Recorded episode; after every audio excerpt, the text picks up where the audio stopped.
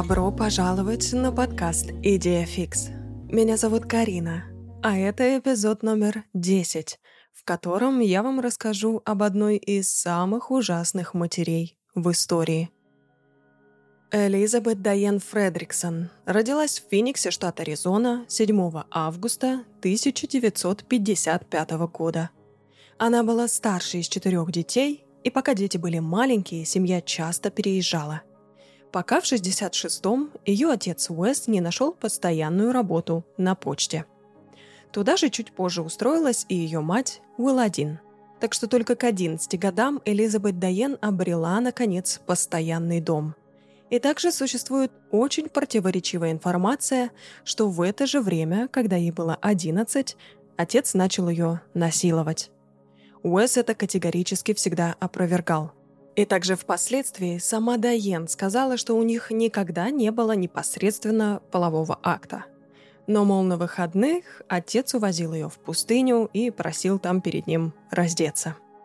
Конечно же, всегда хочется встать на сторону жертвы и безоговорочно ей поверить. Только если это не Дайен Даунс. И вы скоро узнаете, почему. Несмотря на то, что Уэс Фредриксон и отрицает любые обвинения в насилии над своей дочерью, он никогда не скрывал, что они с Уилладин растили детей без особых проявлений любви и всяких там сюси-муси. Они растили сильных людей, которые не показывают своих эмоций. Из-за подобного строгого воспитания, приправленного религиозностью, Дайан была немного белой вороной, ну или, проще говоря, малозаметным ребенком – но в 14 лет она решила прекратить быть, так сказать, замухрышкой и отстригла себе волосы, перекрасилась в блондинку, стала одеваться более откровенно и модно и сменила имя с Элизабет на Дайен. В это же время она открыла в себе свою обсессию с противоположным полом. И, если честно, я не могу поверить, что говорю это о 14-летнем ребенке. 15 Дайен влюбилась в 16-летнего мальчика, живущего по соседству по имени Стивен Даунс. Родители, естественно, были против, но Дайен было все равно. После окончания школы Стивен ушел в армию, а Дайен отправили в Баптистский колледж. Несмотря на расстояние, пара не разрывала отношений, и номинально они продолжали встречаться. Несмотря на это, Дайен изменяла Стивену в течение всей своей учебы в колледже – и в итоге через год ее даже исключили за непристойное поведение. Вопреки всему, 13 ноября 1973 года Стивен и Дайен поженились. И меньше чем через год у них родилась первая дочь Кристин Н. Даунс. И всего через полгода Дайен решает пойти в армию и оставить своего шестимесячного ребенка на попечение отца – но в армии она долго не продержалась и уволилась всего спустя месяц. По словам Дайен, она уволилась, потому что Стив плохо ухаживал за дочерью. А по словам Стива, потому что Дайен просто не понравилась в армии. Отношения у супругов были далеки, далеки-далеки-далеки от идеала. Они постоянно ругались то из-за денег, то из-за возможных или невозможных измен, да и чего только – но это не помешало в январе 76-го появиться на свет второй дочери Шерил Лин Даунс. После рождения Шерил Лин Стивен решил, что с него уже хватит детей и сделал вазоктомию, которая, к слову, не удалась, и Дайен снова вскоре забеременела. Но эту беременность они решили прервать и сделать Стивену повторную вазоктомию – Следующие два года снова прошли в ругане, скандалах и постоянных расставаниях и схождениях. А в 78-м пара решила сменить обстановку и переехать. Они уехали в соседний город и оба там устроились в строительную компанию. И мы уже знаем, что Стивен детей больше не хотел. Отсюда аборт и две вазоктомии. Но это не значит, что и Дайен больше не хотела детей. Ну а раз муж больше не способен ей их был дать, она сделала еще одного с коллегой по строительной фирме. Отсюда в декабре 79-го родился Стивен Дэниэль Даунс. Стив, на удивление, принял маленького Дэнни как родного, и он всячески пытался сохранить семью, по большей части из-за детей. Но долго притворяться он не смог, и в 80-м пара подала на развод. Дайен нужно было как-то содержать детей – и она решила стать суррогатной матерью. И вот уже здесь можно уловить странную обсессию Дайен то ли с детьми, то ли с беременностью. И эту идею фикс она совсем не собиралась отпускать.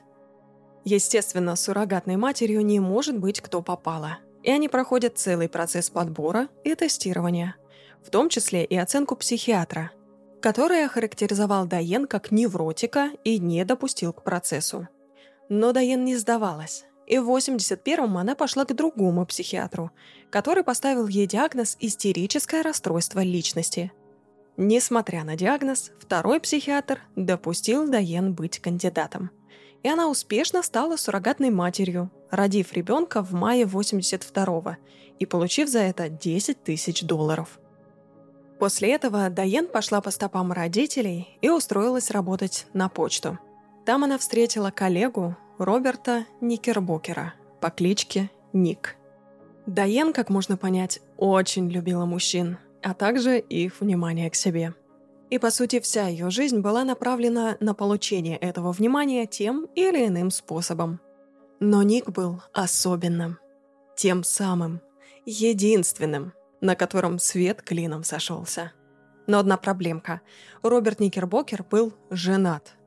Даян умоляла его уйти от жены, но Ник, хорошенько все обмозговав, подумал, что ну как бы ему это нафиг все не надо – во-первых, он любит свою жену Нору, а во-вторых, он абсолютно не хочет быть отцом. Ни для детей Дайен, ни для их потенциальных будущих. Дайен была просто разбита этой новостью, но не прекратила встречаться ни с Ником, ни с другими тремя мужчинами. В сентябре 82-го Дайен должна была стать суррогатной матерью во второй раз, но у нее обнаружили ЗППП – и я напомню, что предыдущего она родила в мае, а за новым отправилась уже в сентябре.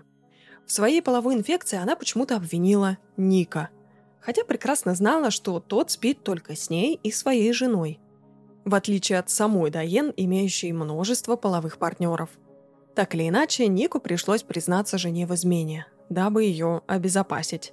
И на самом деле спасибо хоть на этом, потому что, мне кажется, Большинство изменяющих мужей предпочли бы просто ничего не говорить, дабы скрыть свою измену. Даже если это сможет катастрофически в результате навредить здоровью супруги. Жена Ника, Нора, естественно, была не рада такой новости, но она решила сохранить брак, и благодарный Ник немедленно расстался с Дайен.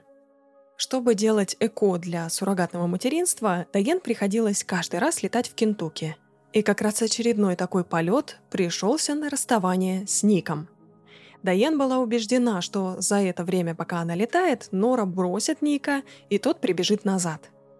Но назад прибежал не Ник, а Стивен, который встретил ее в аэропорту по возвращению из Кентукки. И мне совершенно непонятно, зачем Дайен все-таки села тогда в машину Стивена. Потому что весь путь до дома они ругались.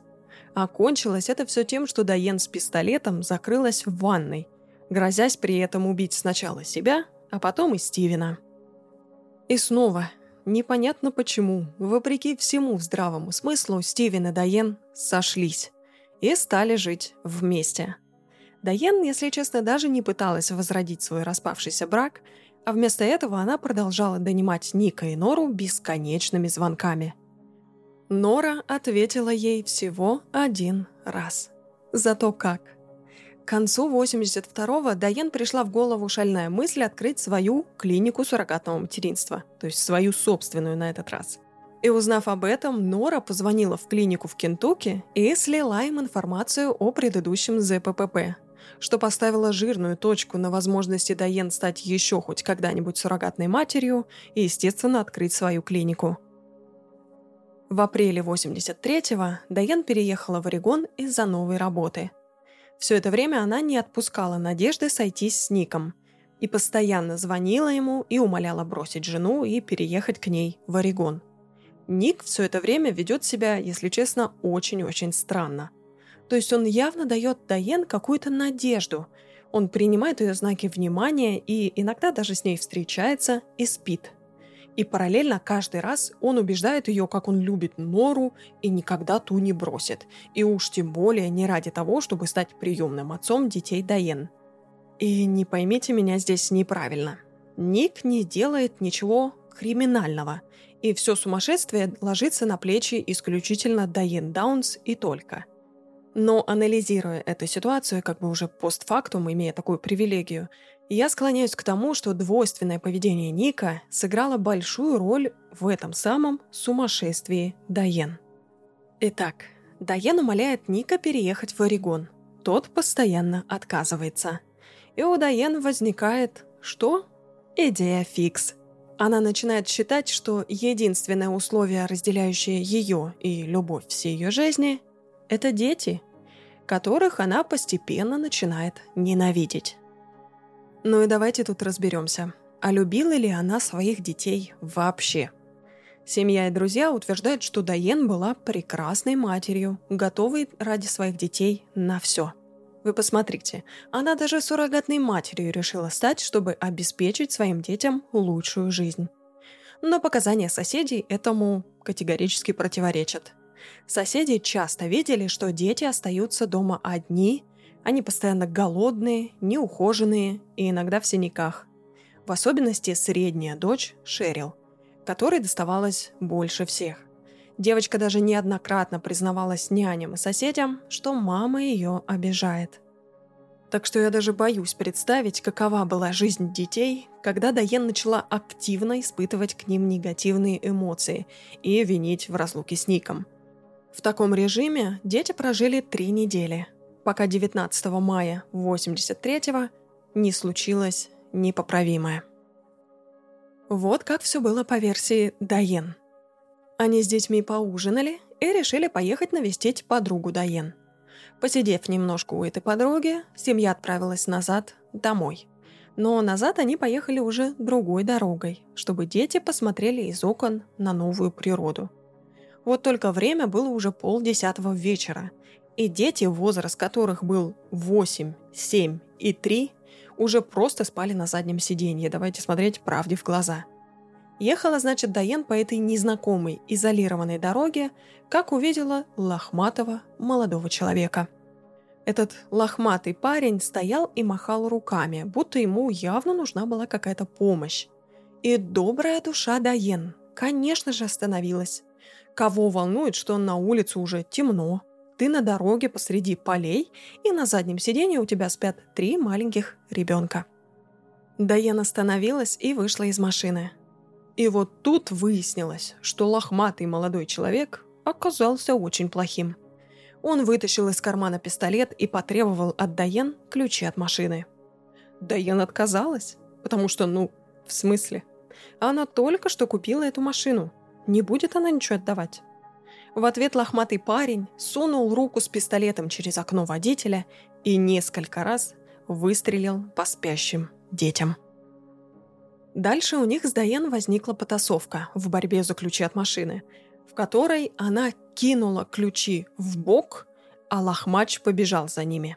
Знаете, как фальшиво кидают мячик, когда играет с собакой, и ты просто как бы делаешь вид, что кинул этот мячик, собаку убегает, а мяч все еще остается у тебя в руке. Вот примерно так и было у Дайен с преступником.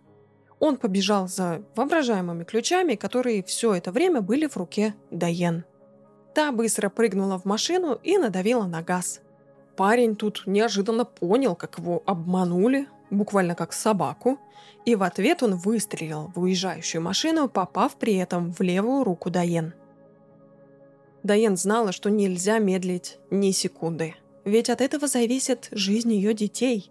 Поэтому она летела в больницу так быстро, как только могла. По приезду в больницу она узнала, что Шерил, к сожалению, уже умерла. Кристи получила два выстрела в грудь, а Дэнни был ранен в спину. На удивление Дайен приняла новости о смерти Шерри спокойно. Зато ее очень поразило, что маленький Дэнни все еще жив. Неужели пуля прошла мимо сердца? Поразительно!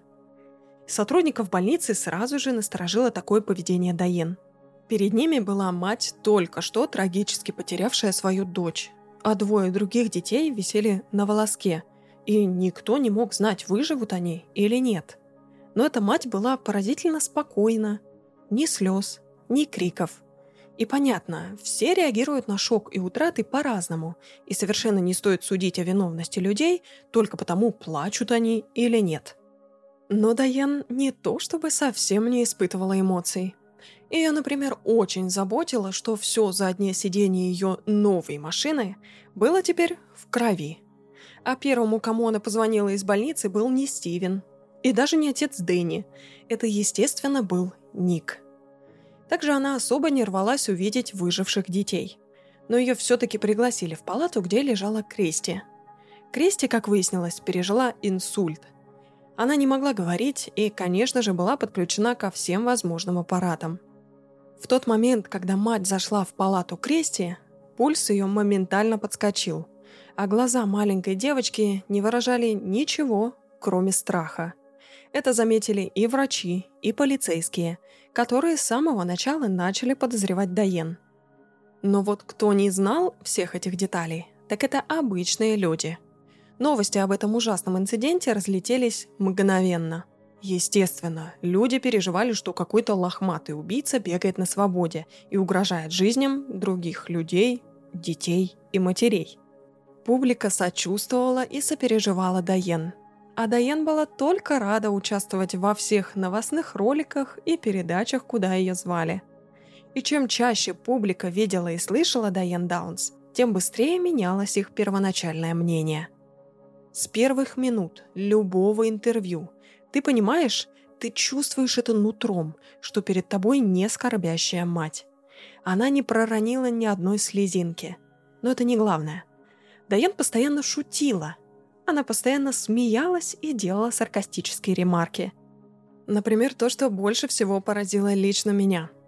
В интервью на шоу Опры Опра спросила Даян, а откуда нападавший вообще мог знать, что в машине находятся дети – то есть на улице темно. У них происходит потасовка снаружи машины.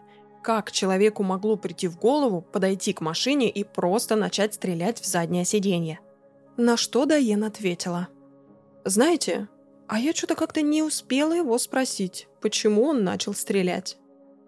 Но в моменты, когда Дайен пыталась быть серьезной, она все равно вызывала много вопросов потому что тогда она говорила, как ей было страшно, и что когда ее детей расстреливали, все, о чем она могла думать, это гендерное неравенство.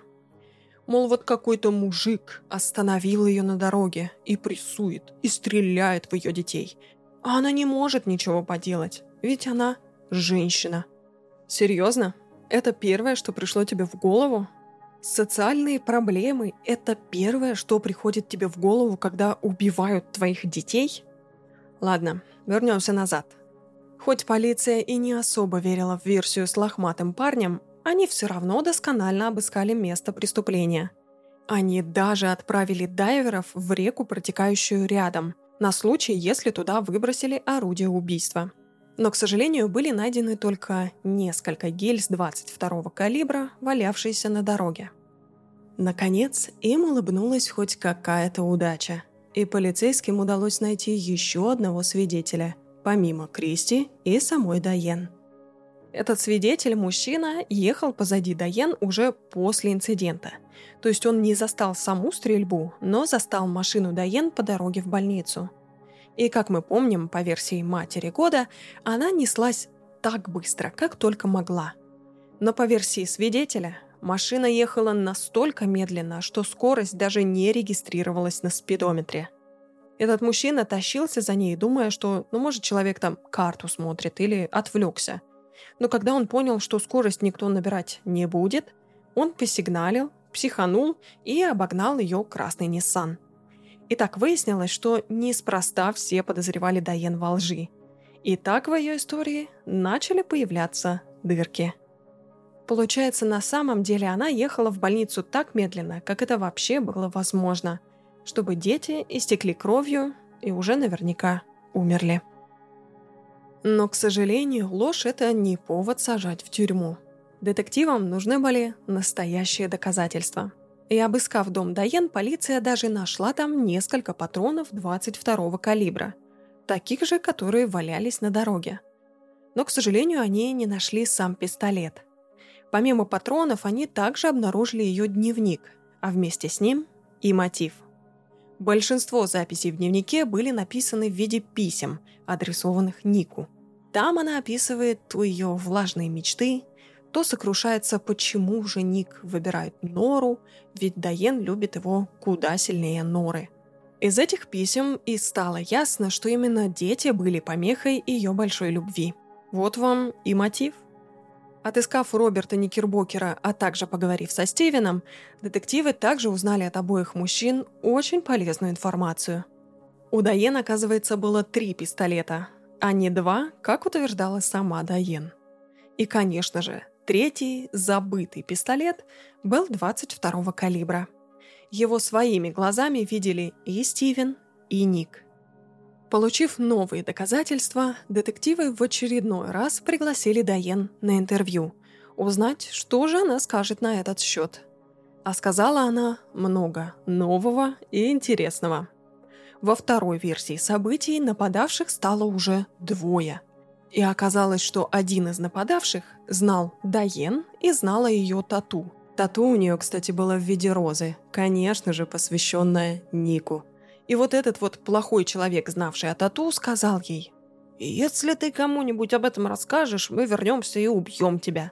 Ну, как всегда. И вот где-то в потоке этой какофонии родилась история номер три. По третьей версии Дайен знала, кто в них стрелял. Она прям знала его в лицо, даже знала его имя и где этот человек живет.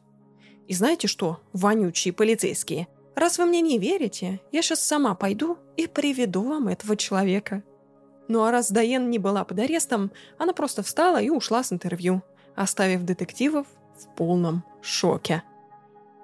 И если честно, я очень бешусь тому факту, что Дайен так долго находилась на свободе – она несколько месяцев жила своей обычной жизнью, в то время, когда абсолютно всем вокруг было ясно, что она виновна.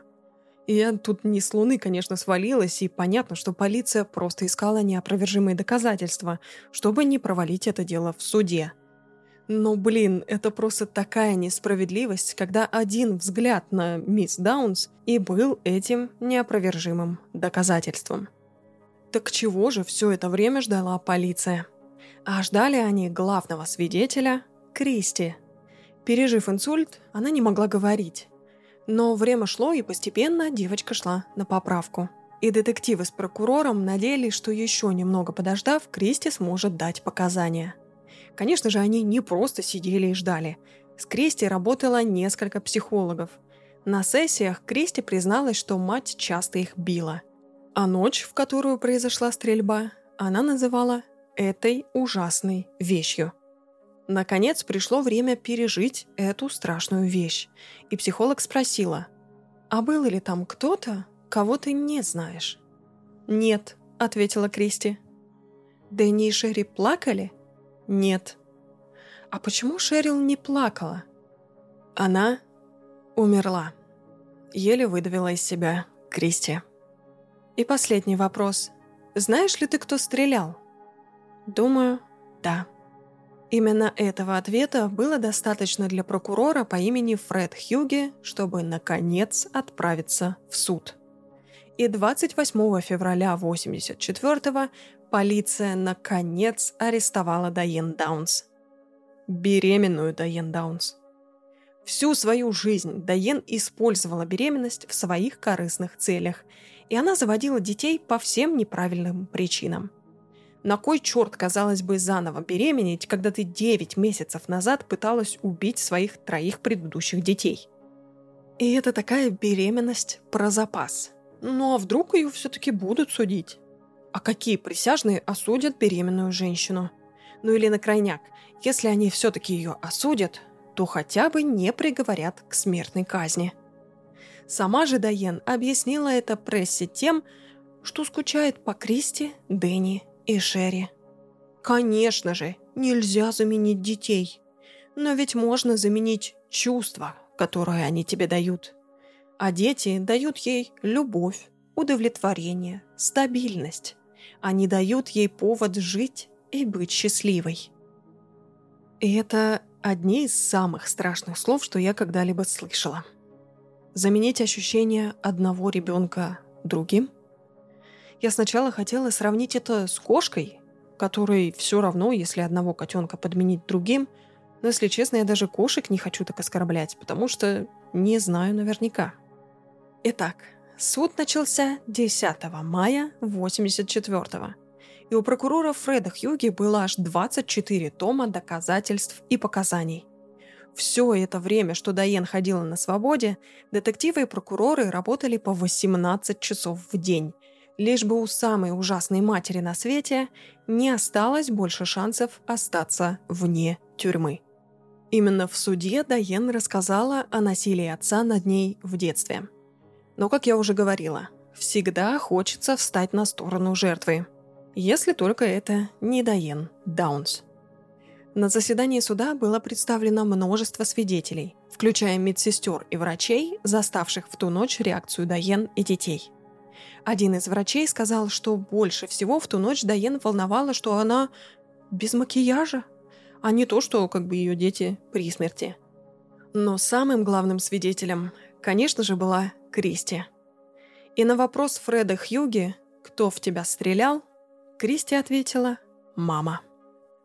После этих слов все остальное просто не имело значения.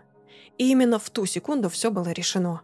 Но официальный вердикт был вынесен присяжными 14 июня. Виновна в покушении на убийство. Виновна в двух случаях нападения. И виновна в убийстве. Как и предполагалось, судья не приговорил беременную Дайен к смертной казни. Хотя на момент вынесения приговора она, кстати, уже не была беременна. За 10 дней до этого Дайен родила девочку по имени Эми, которую сразу же удочерили. Вместо смертной казни Дайен Даунс приговорили к пожизненному плюс 50 лет сверху – и, кстати, в этом смысле мне очень импонирует американская система правосудия, которая не просто включает в себя возможности пожизненного срока, но и его удваивания, утраивания и так далее, отбирая тем самым надежду на освобождение даже у самых ужасных преступников. Но это, конечно, не значит, что я полностью согласна с американской системой, которая, по моему мнению, во многих аспектах сломана. Ну и что, Посадили, значит, Дайен на пожизненное, плюс 50 лет. И, казалось бы, все, хрен с ней. Но какая идея фикс без неожиданных поворотов. 11 июля 87 года, то есть всего три года спустя, Дайен Даунс сбежала из тюрьмы. Во время работы на улице Дайен перелезла через забор, пока охранники отвлеклись. И все, ищи свищи. Это даже заметили не сразу, а только после пересчета по возвращению со двора. И в случае с побегами из тюрьмы, так же как и с пропавшими без вести, шансы найти человека обратно пропорциональны прошедшему времени. Ну то есть чем больше времени проходит, тем шансов меньше.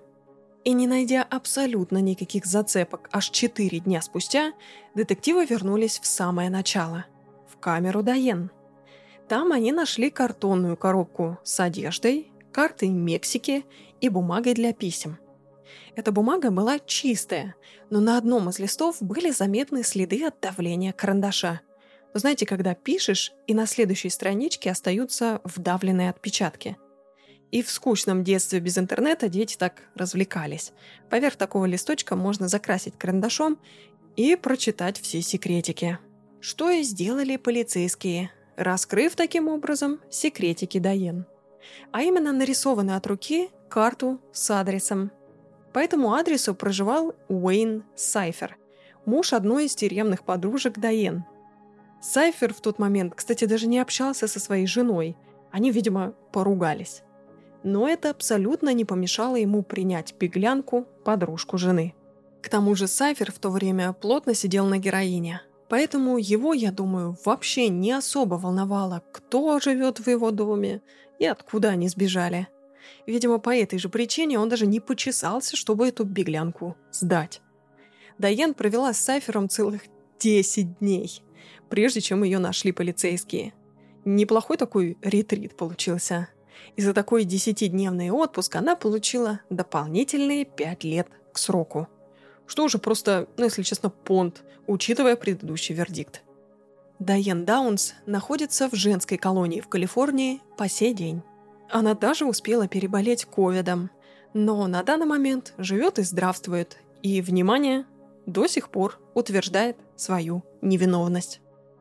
Ну и, конечно же, самое главное в этой истории, как и во всех True Crime историях, что же стало с жертвами, то есть с детьми. Дэнни в результате ранения был парализован ниже пояса. Кристи, как мы уже знаем, пережила инсульт, от которого по большей степени, слава богу, оправилась. У нее остался лишь небольшой речевой дефект.